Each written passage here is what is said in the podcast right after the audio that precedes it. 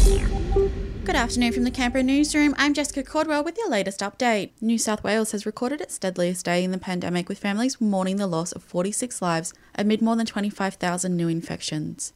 Meanwhile, New South Wales Chief Health Officer has provided an update following news of the death of an infant last month who had contracted COVID.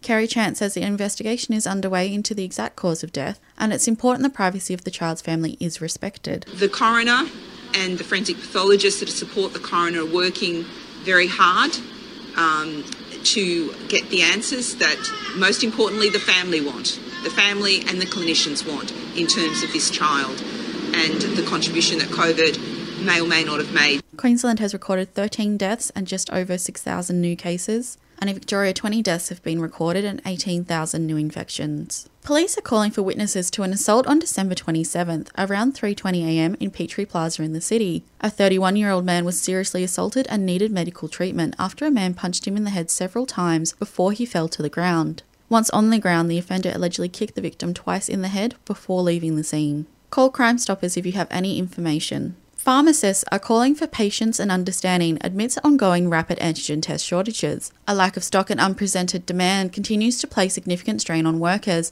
Pharmaceutical Society of Australia's Dr. Fei Sim says phones are ringing off the hook. On average, four calls on RAT inquiries alone every minute.